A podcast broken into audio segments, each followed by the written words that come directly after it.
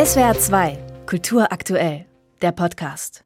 Sie hören SWR 2 am Donnerstagmorgen. Er durfte die deutsche Nationalelf bei ihrem WM-Sieg 2014 als einziger mit der Kamera begleiten. Er hat die Toten Hosen fotografiert und auch Aufnahmen von Rennfahrer Lewis Hamilton gemacht. Paul Ripke, Social Media Creator, ist bislang vor allem in der digitalen Welt als Starfotograf bekannt. Jetzt taucht er gewissermaßen aus dem digitalen Universum auf. Für die ARD Mediathek ist Ripke bei berühmten Fotografenkollegen in die Lehre gegangen sozusagen und hat daraus eine Doku-Serie übers Fotografieren gemacht. Galleripke heißt sie, Ripke spricht man als Ripke im Englischen aus, ist vierteilig und ab heute abrufbar. Was kann jemand, der selber Starfotograf genannt wird und auch einer ist, von anderen renommierten Fotografen noch lernen? Und wie wird daraus eine Doku-Serie? Das alles möchte ich im Gespräch mit Paul Ripke klären. Hallo, Herr Ripke. Schönen guten Morgen. Ich will so viel wie möglich, so schnell wie möglich, haben Sie mal über sich selbst gesagt. Wie passt das denn zusammen, habe ich mich gefragt, mit dem gründlichen Auge, das man ja zum Fotografieren braucht? Ja, also Maximierung der Ereignisdichte, habe ich das gleiche Thema quasi so genannt. Es ist schon so, dass sich die Fotografie auch verändert hat in den letzten 20, 30 Jahren. Und ich als Fotograf habe schon sehr davon profitiert, dass es eher darum geht, sehr schnell und sehr verlässlich Fotos von einem Moment zu machen, als jetzt detailverliebt ganz lange sich mit einem Thema auseinanderzusetzen. Zumindest was die Themen angeht, die ich so beruflich betreut habe, von Events, von Erfolgen, von Sportlern, von Persönlichkeiten, von Bands und sowas. Aber dennoch sind Sie ja jetzt bei Leuten, ich habe es in die Lehre gegangen genannt, die sich durchaus auch Zeit nehmen, also Architektur zu fotografieren, Porträts zu machen. Warum sind Sie da nochmal bei denen in die Lehre gegangen? Was war Ihr Impuls? Also ganz grundlegend habe ich 15 Jahre gearbeitet als Fotograf und habe da so ein bisschen die letzten 5, 6 Jahre meine Leidenschaft zur Fotografie aus den Augen verloren und habe diesen Anlass dieser Dokumentation auch dafür genommen, die ein bisschen wieder zu entfachen bei mir. Dass ich wieder Lust auf Fotografieren habe, weil ich für mich so ein bisschen die Lust verloren hatte. Das muss ich schon leider so zugeben. Und ich dachte mir, warum nicht 8 meiner LieblingsfotografInnen in Deutschland rauszusuchen, die sehr unterschiedliche Sachen machen. Ich kannte nur die Ergebnisse, also die Fotos. Vor allem wollte ich aber rausfinden, wie diese Fotos entstehen und wie die arbeiten. Und ich kann schon mal absolut bestätigen, genau die Architekturfolge, die fiel mir am allerschwersten, weil es so weit weg war von dem, was ich mache. Also ich muss schon auch ehrlich sagen, so interessant finde ich jetzt ein Haus nicht. und die Grundvoraussetzung, dass man was interessant findet, was man fotografiert, die war nicht immer gegeben in diesen 8 Themen. Aber mit dem Format, mit Galleripke, dieser Doku, die heute rauskommt, ist uns hoffentlich gelungen, dass eben nicht was Technisches wirklich vorgestellt wird. Also es geht nicht um Kameraeinstellungen, es geht nicht um Objektive und um Kameras, sondern es geht um den Menschen hinten dran. Es geht darum, wie die FotografInnen an so ein Projekt rangehen und wie sie zwischenmenschlich und einen gemeinsamen Nenner gibt es tatsächlich. Die haben alle sehr große soziale Skills, vor allem die Menschen fotografieren, auch Hochzeiten. Das war faszinierend zu sehen, wie toll die an so Themen rangehen, und meine Tagespraktika waren schon sehr bereichernd. Sie genau galoppieren mir jetzt ein bisschen davon. Ich wollte schon noch mal fragen, wie haben Sie das überhaupt gemacht, an die heranzutreten, und wie sah das dann konkret aus, um daraus diese Serie zu machen?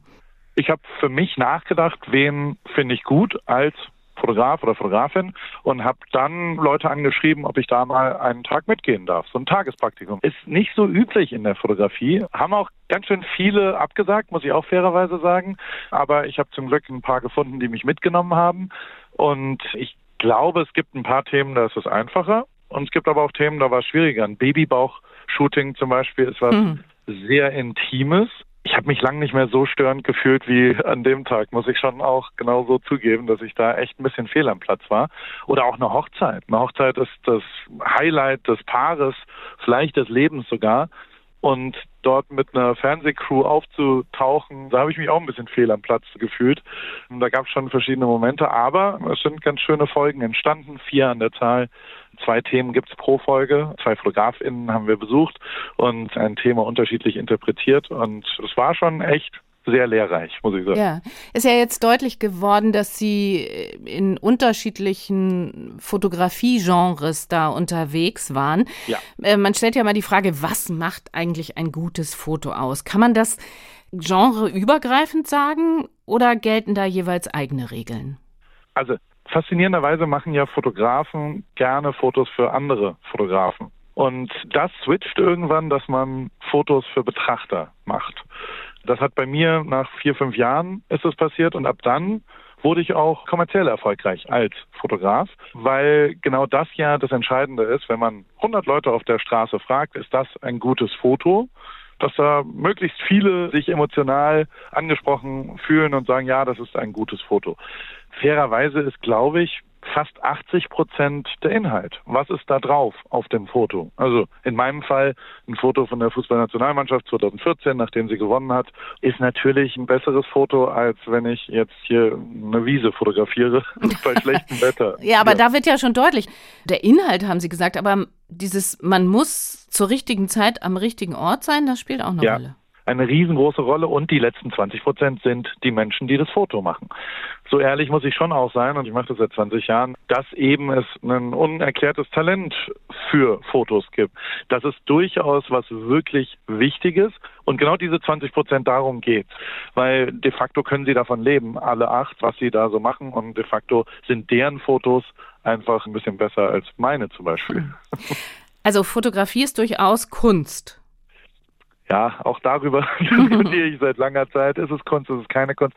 Ich glaube, unbestritten, es ist ein Teil von Kunst, es kann ein Teil von Kunst sein.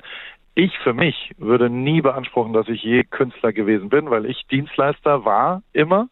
Ich habe aber jetzt FotografInnen besucht, die absolut Künstler sind. Da hat sich meine Meinung erheblich verändert durch dieses Format, muss ich zugeben. Und ist diese Tatsache insgesamt in der allgemeinen Wahrnehmung noch unterbelichtet, würden Sie sagen, dass Fotografie Kunst ist?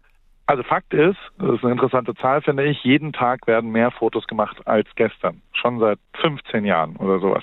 Weil natürlich durch Telefone, die technischen Voraussetzungen sind einfacher geworden, ein Foto zu machen. Das führt dazu, dass der Inhalt wichtiger wird. Also ein gutes Foto wird eben nur gut, wenn sowohl was drauf ist, als auch der Mensch, der das Foto gemacht hat, ein Talent dafür hat, einen guten Geschmack hat und den umsetzen kann in ein Foto. Das heißt, der künstlerische Aspekt wird mit Sicherheit wichtiger für erfolgreiche Fotos, je älter ich zumindest werde. Ob das jetzt die nächsten 10 Jahre so bleibt, weil ja natürlich mit AI oder KI durchaus auch 2-3 Sachen sich da verändern werden, die ich überhaupt gar nicht beurteilen kann. Ich kann aber sagen, die letzten 20 Jahre kam digitale Fotografie und dann haben alle gesagt, Film macht keinen Sinn mehr. Dann kam Photoshop, ein Programm, mit dem man Fotos verändern kann, dann macht Fotografieren eigentlich keinen Sinn mehr. Eins ist geblieben, nämlich die FotografInnen, die einfach tatsächlich den Unterschied machen. Zum Schluss interessiert mich noch, was haben Sie denn jetzt bei Ihren verschiedenen Lehrmeistern unterm Strich gelernt? Ich habe vor allem Demut gelernt für mich selber. Ich habe aber schon auch 2 Sachen über mich gelernt. Und deswegen habe ich schon auch ein bisschen gemacht. Und das Erste ist, ich habe wieder eine kleine Leidenschaft, die seitdem auch ein bisschen größer wieder geworden ist, zum Fotografieren gelernt. Ich habe gemerkt, dass ich gerne fotografiere, dass ich Momente festhalte, dass ich dieses gestaltende Element der Fotografie dann doch sehr, sehr gern mag. Und das Zweite, das muss ich auch ehrlich zugeben, ich habe da gelernt, dass ich dann doch, glaube ich, ein bisschen besser in dem war, als ich gedacht habe davor, weil ich gelernt habe, diese 20% menschlicher Faktor, die kann man ja nicht erklären. Und deswegen habe ich für mich nie beansprucht, dass ich irgendwas besonders gut kann, weil ich das nicht so besonders ernst genommen habe. Aber ich habe über dieses Format dann doch für mich selber gelernt, dass ich doch ein Talent für Fotos habe und dass ein Bild von mir dann eben doch irgendwie vielleicht manchmal ein bisschen besser aussieht, als wenn irgendjemand anders das macht. Das ist ein sehr befriedigendes Gefühl, muss ich schon auch sagen. Es fällt mir ein bisschen schwer, das zu formulieren, aber mir ist klar geworden, dass es nicht nur Dienstleistung und nicht nur einfach Glück war, sondern dass 10% vielleicht auch ein bisschen Talent und Können dabei waren. Der Fotograf Paul Ripke über seine Erfahrungen beim Dreh der 4-teiligen Dokuserie Galleripke. 4 Teile, 25 Minuten, abzurufen ab heute in der ARD Mediathek. Herr Ripke, vielen Dank für das Gespräch. Vielen Dank. SWR 2 Kultur aktuell. Überall, wo es Podcasts gibt.